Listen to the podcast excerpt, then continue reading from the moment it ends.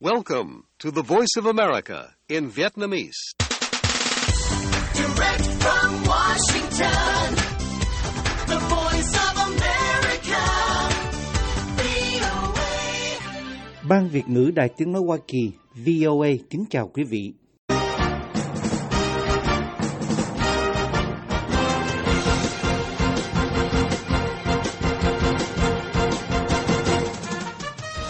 Trong chương trình thời sự quốc tế của đài VOA sáng thứ Tư ngày 8 tháng 11 năm 2023 giờ Việt Nam, mời quý vị theo dõi các tin tức thời sự đáng chú ý bao gồm Israel đồng ý ngưng chiến nhân đạo trong 4 tiếng để người dân ra khỏi thành phố Gaza.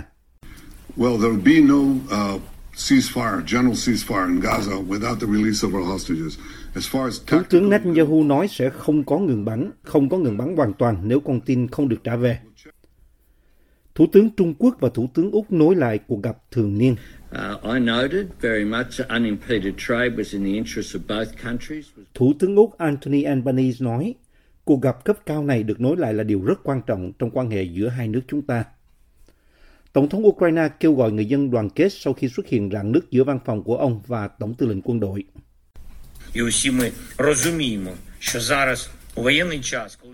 Tổng thống Zelensky cũng nói rằng Ukraine sẽ không bầu cử vào đầu năm tới. Và Nga chính thức rút khỏi Hiệp ước Vũ khí Quy ước ở châu Âu. Mời quý vị theo dõi thông tin chi tiết. Israel hôm 7 tháng 11 cho thường dân còn mắc kẹt bên trong thành phố Gaza bị bao vây không thời gian 4 tiếng đồng hồ để rời đi. Và người dân di tản cho biết họ đã băng qua những chiếc xe tăng đang được triển khai, dấu hiệu cho thấy chúng có thể bắt đầu tấn công Gaza đã tròn một tháng tàn sát, đau khổ, đổ máu, hủy diệt, phẫn nộ và tuyệt vọng không ngừng. Cao ủy nhân quyền Liên Hiệp Quốc Volker Turk nói trong tuyên bố khi bắt đầu chuyến thăm khu vực, trong đó ông sẽ đến thăm cửa khẩu Rafah từ phía Ai Cập, tuyến đường viện trợ duy nhất. Vi phạm nhân quyền là gốc rễ của sự leo thang này và nhân quyền đóng vai trò trung tâm để tìm cách giải thoát vòng xoáy đau khổ này. Israel đã cho người dân Gaza khung thời gian từ 10 giờ sáng đến 2 giờ chiều vào ngày 7 tháng 11 để rời Gaza.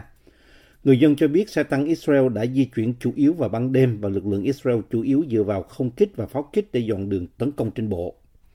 Vì sự an toàn của quý vị, hãy tận dụng cơ hội tiếp theo này để di chuyển về hướng Nam ra khỏi Wadi Gaza. Quân đội Israel tuyên bố, mặc dù chiến dịch quân sự của Israel tập trung vào nửa phía bắc của Gaza, miền nam Gaza cũng bị tấn công.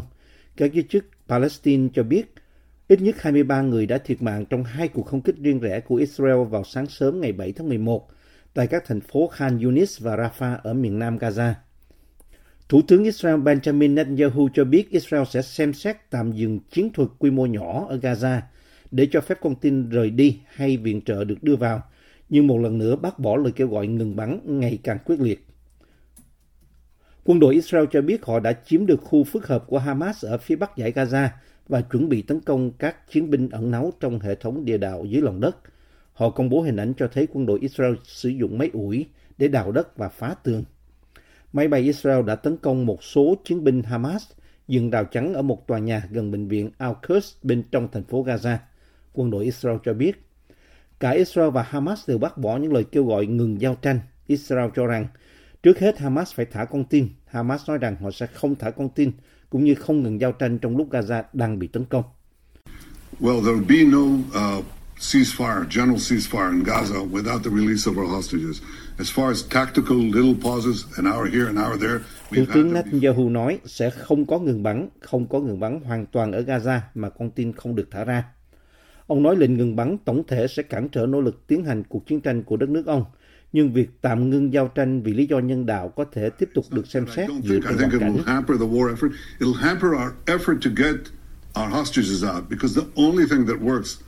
Tổng thống Mỹ Joe Biden hôm 6 tháng 11 đã điện đàm về việc ngưng chiến như vậy với ông Netanyahu.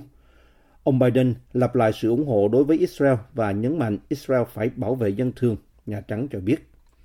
Washington ủng hộ tuyên bố của Israel rằng Hamas sẽ lợi dụng lệnh ngừng bắn toàn diện để củng cố lại lực lượng. Nhưng nhiều nước và các cơ quan Liên Hiệp Quốc nói rằng cần phải ngừng bắn ngay lập tức để giúp người dân Gaza đang nguy khốn. Khu vực này đang trở thành nghĩa địa trẻ em, Tổng thư ký Liên Hợp Quốc Antonio Guterres hôm 6 tháng 11 phát biểu.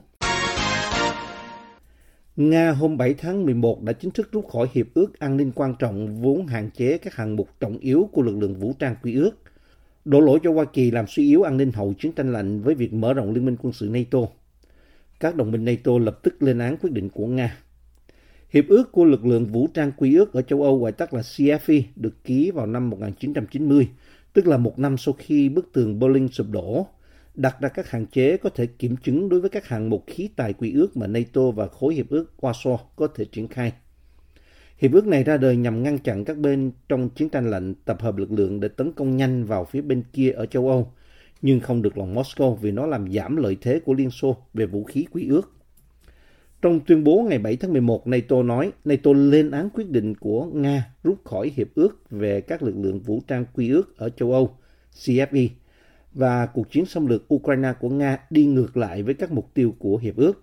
NATO nói rằng quyết định này của Nga là hành động mới nhất nhằm phá hoại một cách có hệ thống an ninh châu Âu Đại Tây Dương. Tuyên bố nói tiếp, do đó các quốc gia đồng minh có ý định đình chỉ hoạt động của Hiệp ước CFE trong thời gian cần thiết phù hợp với các quyền của họ theo luật pháp quốc tế. Đây là quyết định được tất cả các đồng minh NATO hoàn toàn ủng hộ. Hoa Kỳ cho biết họ sẽ đình chỉ các nghĩa vụ theo hiệp ước có hiệu lực từ ngày 7 tháng 12. Nga đã ngưng tham gia hiệp ước vào năm 2007 và dừng chủ động tham gia tích cực vào năm 2015. Hơn một năm sau khi Nga phát động xâm lược toàn diện vào Ukraine, Tổng thống Nga Vladimir Putin hồi tháng 5 năm nay đã ký một xác định lên án hiệp ước này. Bộ Ngoại giao Nga cho biết nước này đã chính thức rút khỏi hiệp ước vào lúc nửa đêm và nó đã thành quá khứ.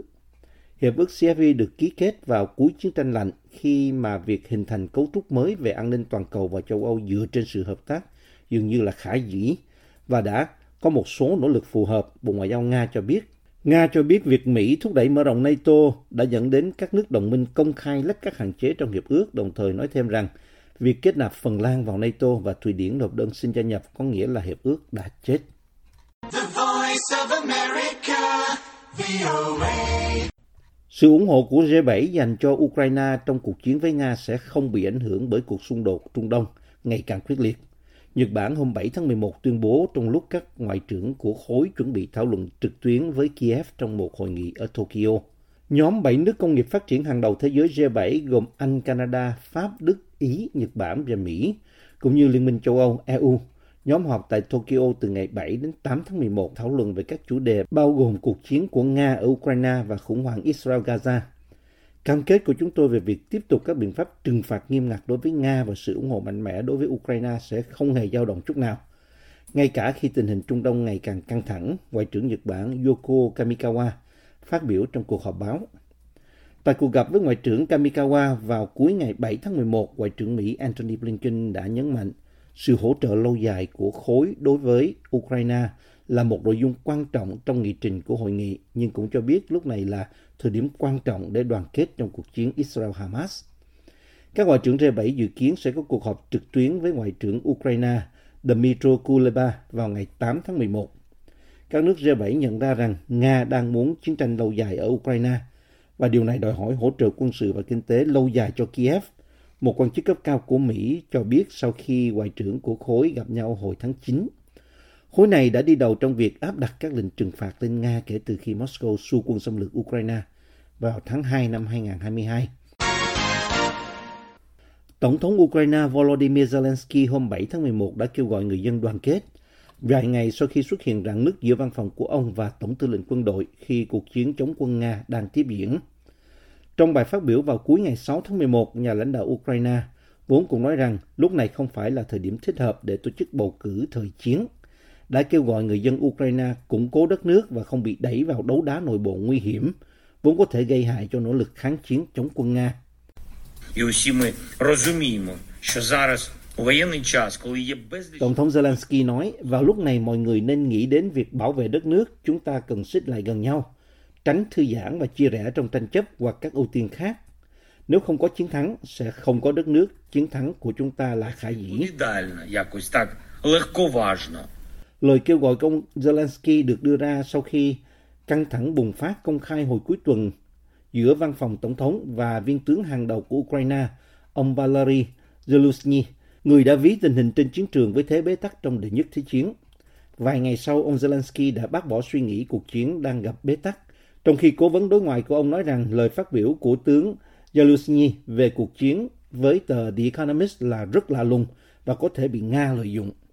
Ý nghĩ về thế bế tắc trên chiến trường là điều rất nhạy cảm ở Kiev vì họ đã nhiều lần nói họ phản đối đàm phán với ông Vladimir Putin và họ đòi quân của ông Putin trước hết phải rút khỏi lãnh thổ của họ. Trong một sự cố khác rõ ràng là thất bại trong liên lạc, Tổng thống Zelensky hôm 3 tháng 11 đã thay thế người đứng đầu lực lượng hành động đặc biệt. Và người này cho biết ông chỉ biết về việc bị sa thải từ truyền thông và ông Zaluzny, lãnh đạo của ông cũng không hề hay biết. Các dấu hiệu căng thẳng xuất hiện vào lúc Kiev đối mặt với áp lực gia tăng không chỉ trên tiền tuyến. Cuộc phản công của Kiev đã trải qua 5 tháng mà vẫn chưa tạo được một đột phá lớn ở phía nam hay phía đông, vùng lãnh thổ bị chiếm đóng mà quân Nga phòng thủ nghiêm ngặt. Các nghi ngờ cũng đang xuất hiện về việc liệu viện trợ quân sự phương Tây có duy trì lâu dài và Kiev lo ngại đang bước vào mùa đông thứ hai, phải đối mặt với các cuộc không kích liên tục của quân Nga nhắm vào lưới điện. Một số nhà xã hội học Ukraine cho biết các cuộc thăm dò dư luận cho thấy tâm trạng u ám đang len lỏi vào xã hội Ukraine, với các cuộc khảo sát cho thấy đa số người dân không tin tưởng chính phủ hay quốc hội. Chỉ số ủng hộ ông Zelensky vẫn rất cao, mặc dù nó cũng đã giảm kể từ khi ông lãnh đạo Ukraine suốt năm đầu tiên sau khi quân Nga xâm lược.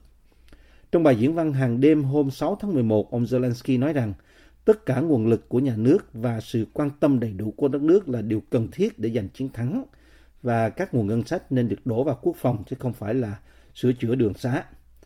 Ông cũng nói với người dân Ukraine rằng bây giờ không phải là lúc tổ chức bầu cử tổng thống, rõ ràng là để chấm dứt đồn đoán trong nhiều tuần rằng Kiev có thể muốn tổ chức bầu cử vào tháng 3, mặc dù thiết quân luật không cho phép. Thủ tướng Úc Anthony Albanese gặp người tương nhiệm Trung Quốc Lý Cường tại Bắc Kinh hôm 7 tháng 11 để khởi động lại cuộc đối thoại thường niên của hai lãnh đạo mà ông Albanese cho rằng sẽ tiếp tục khi quan hệ giữa hai đối tác giao thương này ổn định lại. Thủ tướng Albanese đang ở Trung Quốc trong chuyến thăm đầu tiên của một nhà lãnh đạo Úc trong 7 năm, sau khi tranh cãi ngoại giao khiến cuộc gặp vốn được tổ chức hàng năm trước đây phải tạm dừng. Chủ tịch Tập Cận Bình hôm 6 tháng 11 cho biết mối quan hệ ổn định giữa Trung Quốc và Úc phục vụ lợi ích lẫn nhau, trong hành động đánh tín hiệu rõ ràng rằng Trung Quốc đã sẵn sàng để bỏ qua những căng thẳng gần đây. Uh, I noted very much unimpeded trade was in the interest of both countries, was good for Chinese Thủ tướng. Albanese nói cuộc gặp cấp cao này được nối lại là điều rất quan trọng trong quan hệ giữa hai nước chúng ta. Trung Quốc sẵn sàng làm việc với Australia để tăng cường hơn nữa đối thoại, làm sâu sắc thêm sự tin tưởng lẫn nhau, xử lý đúng đắn những khác biệt và biến hợp tác thành điểm chính của quan hệ song phương. Ông Lý nói với ông Albanese. Tiềm năng hợp tác giữa Trung Quốc và Úc là rất lớn, ông Lý nói. Trung Quốc đã dỡ bỏ các hạn chế giao thương đối với hầu hết các mặt hàng xuất khẩu của Úc, vốn được áp đặt hồi năm 2020, sau khi Australia kêu gọi mở cuộc điều tra quốc tế về nguồn gốc của đại dịch COVID-19. Ông Albanese cho biết ông đã từng dùng chuyến thăm 4 ngày để vận động cho lợi ích của Australia trong thương mại, nhân quyền và vấn đề khu vực và toàn cầu. Mặc dù có sự khác biệt giữa chúng tôi, nhưng cả Úc và Trung Quốc đều hưởng lợi từ hợp tác và đối thoại, ông Albanese nói. Một trong những khác biệt giữa hai nước là quan hệ an ninh ngày càng tăng giữa Bắc Kinh với các đảo quốc Thái Bình Dương trong khi quan hệ đối tác bộ tứ giữa Úc với Mỹ, Ấn Độ và Nhật Bản ở Ấn Độ Dương Thái Bình Dương đã làm dấy lên lo ngại của Trung Quốc về việc nỗ lực kiềm chế họ. Hôm 6 tháng 11, trong cuộc gặp với ông Albanese, ông Tập đã cảnh báo về chính trị khối.